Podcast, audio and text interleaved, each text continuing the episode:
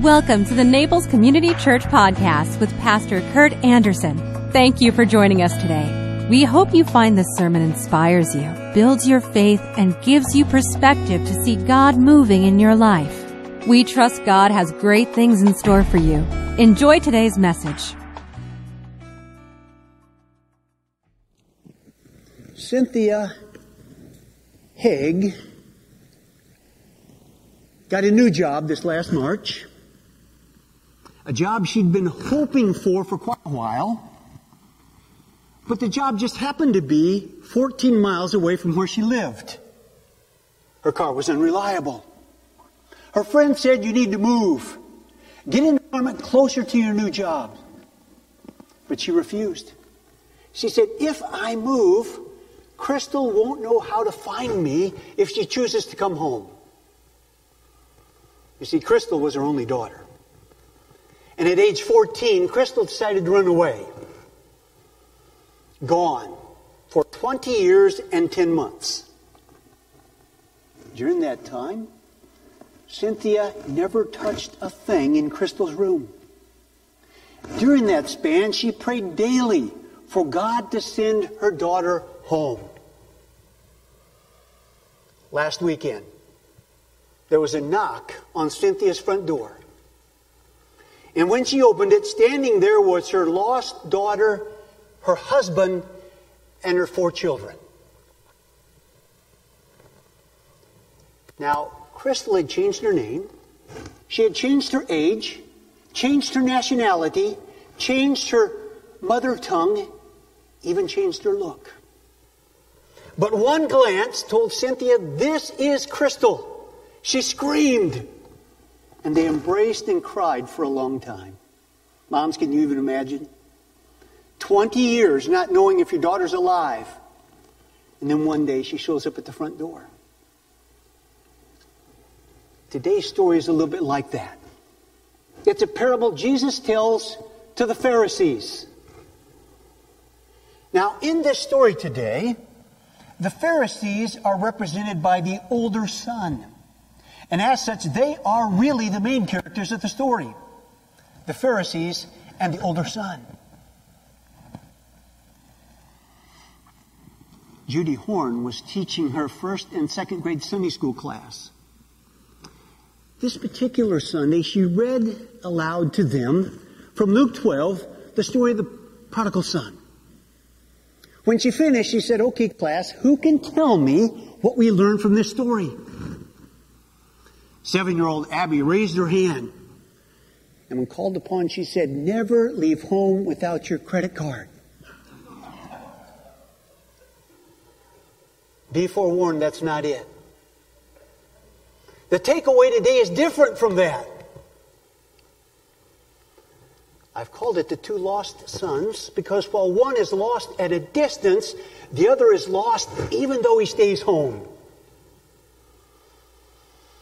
The older son is the main character in the story. He represents the Pharisees to whom Jesus is sending this message. But let's talk about the characters in order. This youngest son and his request would have been unimaginable to the Middle Eastern mind. Three reasons. First of all, to ask for your inheritance before your father dies is the same as saying, Dad, would you hurry up and die so I can get what's going to be mine? Those hearing this request would have thought outlandish. It was punishable by death. Jesus makes it outlandish on purpose. The second reason it was unheard of is because this would affect the entire extended family. Understand the village was all related. It was small. It included those who worked in the field, those who were servants in the house, aunts, uncles, grandparents. This is a time before nursing homes. There's no Medicare and Medicaid. The older parents still alive are living and supported by the family farm. To give this younger son his request means liquidating one third of the assets. Now, the family's wealth was not down in the savings of loan. It was in their land, their animals, and their buildings. One third would have to be sold. And I say a third even though they're two sons because the oldest Jewish son always got a double blessing. So the oldest boy would get two thirds of the inheritance. This youngest son one third. To give him what he wants, things would have to be sold quickly. And to sell quickly also means usually to sell cheaply. It would affect everyone in the village to liquidate. Assets would have to be turned into coins. There's no paper money. He has to carry it with him in a bag. And as he lifts this bag of coins, the eyes and the scorn of the entire village would have been upon him. For this would be cutting his roots, burning the bridge back. There would be no way back to the family or the village. Now, the expressions on the faces watching him leave would have words behind them saying, How dare you? Don't you ever come back. Be gone forever. Now, what about the father? Could the father forget the son? Impossible. Just as Cynthia couldn't forget her daughter she hadn't heard from in 20 plus years. A loving parent never forgets. They wait with expectation and hope beyond that which is rational. I propose that daily this father prayed, God, take care of my son and bring him back. And every evening I propose he's in the horizon looking for the silhouette. Until one day he sees it. Immediately he begins to run. Now for a Jewish male to run, he would have to hike up his robe exposing his legs, which would break two Jewish rules. But the father's not concerned about the rules. He knows he has to get to his son before the villagers get there. He has to get to his son before his oldest son gets there. For they will most certainly do harm to this one who has squandered one third of the family's wealth. When he gets there, he embraces him. He kisses him. And the son begins to spew out this speech he's rehearsed. Dad interrupts. Dad says, Bring the best robe, bring a ring and sandals, kill the fattened calf. We're going to celebrate. For my son who was lost has come home. A quick lesson in beef. I grew up in Iowa, so I can do this. Do you know why a ribeye costs more than a sirloin? It's the fat. But they call it marbling because that sounds better. And do you know why a prime cut of ribeye costs more than a select cut of ribeye? You know, three different grades prime, choice, select. What's the difference? Again, it's the fat. More marbling means more flavor and more expensive and better taste. Which is why restaurants in the upper Midwest advertise corn fed beef on the menu. It's not grass fed, which is lean, it's corn fed, which has lots of fat. Fat costs more, it tastes better, but we call it marbling. This calf in the story is not out eating grass with the sheep. He's in a pen. He's being fed grain. They're fattening him up so there'll be more marbling and better taste.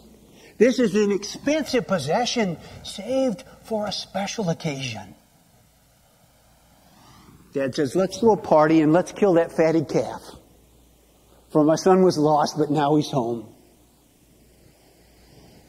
Now, the older brother's been out in the field. He's not a laborer in the field, mind you. He's a supervisor. His job is to give out instructions, manage the workers, and at the end of each day to pay each worker one day's pay. The worker would then take that coin and buy food for his family on the way home. They weren't paid weekly or monthly, they were paid daily. That was his job at the end. Well, the work for the day is finished.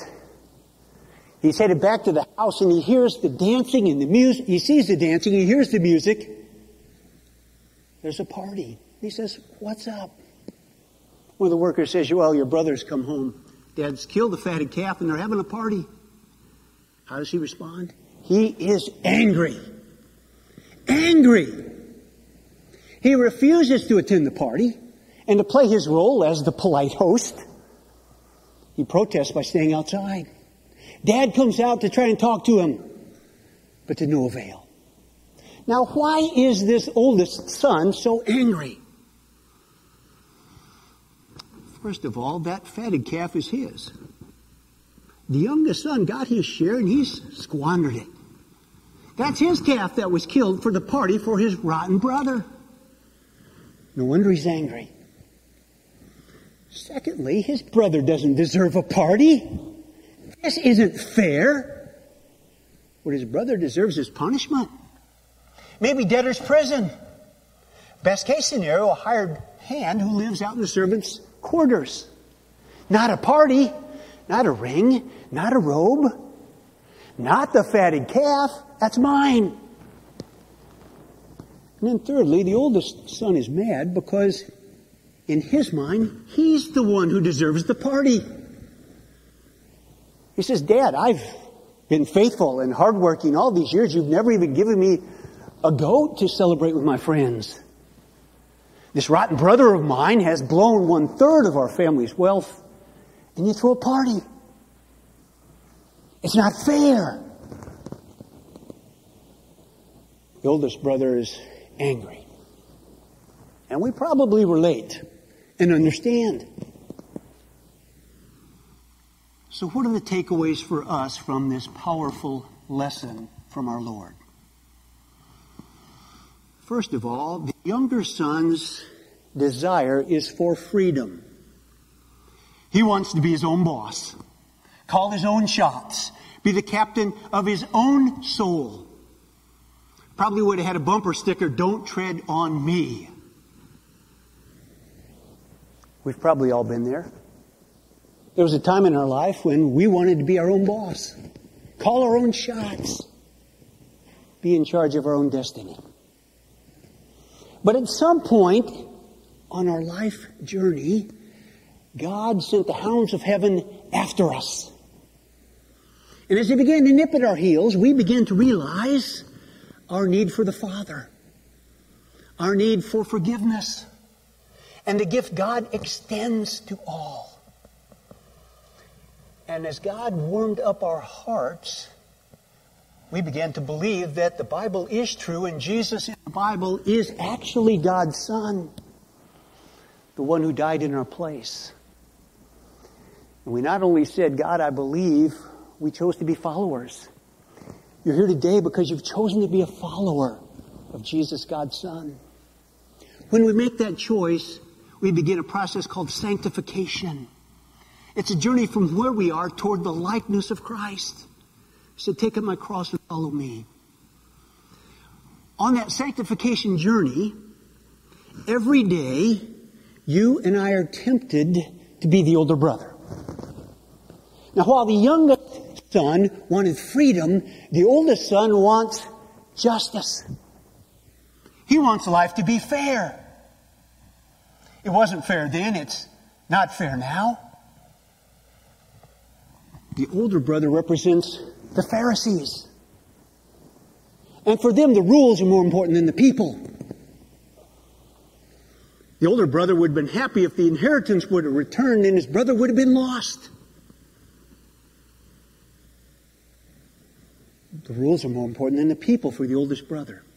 And that's why the Pharisees were always on Jesus for healing on the Sabbath. He's breaking the rules. It doesn't matter if somebody's been lame for 30 years and now they walk. For the oldest brother, rules are more important than people. The younger brother wants freedom, the older brother wants justice. And the point of Jesus' story is they're both wrong. Both brothers are lost. God's calling us not to be like the younger or the older, but like the Father. Last weekend I was driving a truck with work and we're headed to Amelia Island. And as we attempt to get through Tampa, it takes us four and a half hours from Naples to get through Tampa. Three accidents on the highway. Each time we sit and we crawl along. You've been there. Accident number three, I could see the flashing lights about a quarter mile ahead. They've narrowed us from three lanes down to one. So we're in single file on the inside lane of I 75, and we're just inching along. Inching along. 10 or 15 minutes. And then as we're getting closer, a guy in a sports car zooms around on my right and pulls right in front of me. And I laid on the horn, let him have it. Now, why did I do that? Because what he was doing wasn't fair. If I got to wait in line, he should have to wait in line, right? Friends, that's the older brother. The older brother wants things to be fair and complains when they're not. God calls us not to be like either brother, but, but like the Father. Gracious, loving, and forgiving. I'm sure everyone here has seen the classic musical Les Miserables. There's a scene in it I'd like to describe. Now, the story is about Jean Valjean, who's been in prison for 19 years for crimes he committed. He was a thief, a bad person. When he gets out, he goes through the little town looking for a place to spend the night. And the priest reaches out to him and invites him and takes him in. The priest not only gives him a clean bed, but a hot meal. But in the middle of the night, there's a knock on the door. The priest goes to the door, and as he opens it in the middle of the night, standing there is the local constable, the, prince, the, the sheriff. And he's got Jean Valjean by the scruff of the collar. And Jean Valjean's holding a bag of silver. And the sheriff says, I believe this silver belongs to you. He's stolen it, but he says you gave it to him. Without missing a beat, the priest says, Yes, I did give it to him. And John, you forgot the candlesticks, and he gets him and hands them to Jean Valjean. Now, the priest is dumbfounded. I'm sorry, the, the, the sheriff is dumbfounded. His mouth falls open. He's in disbelief as to what has just happened. And Jean Valjean is touched deep inside. This unexpected gift of mercy and love changes his life.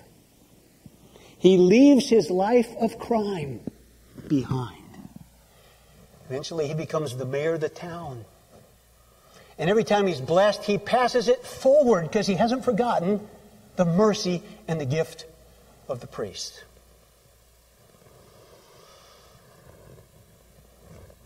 Romans 2 4 tells us that it's the kindness of the Lord that leads us to repentance. It's not God's power. It's not His wisdom. It's not His sovereignty. It's His kindness.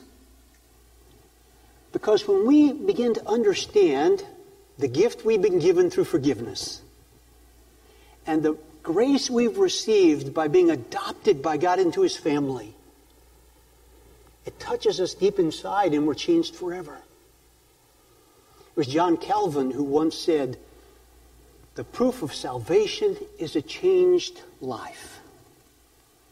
And so it is still today. Those who have been touched choose a different pathway.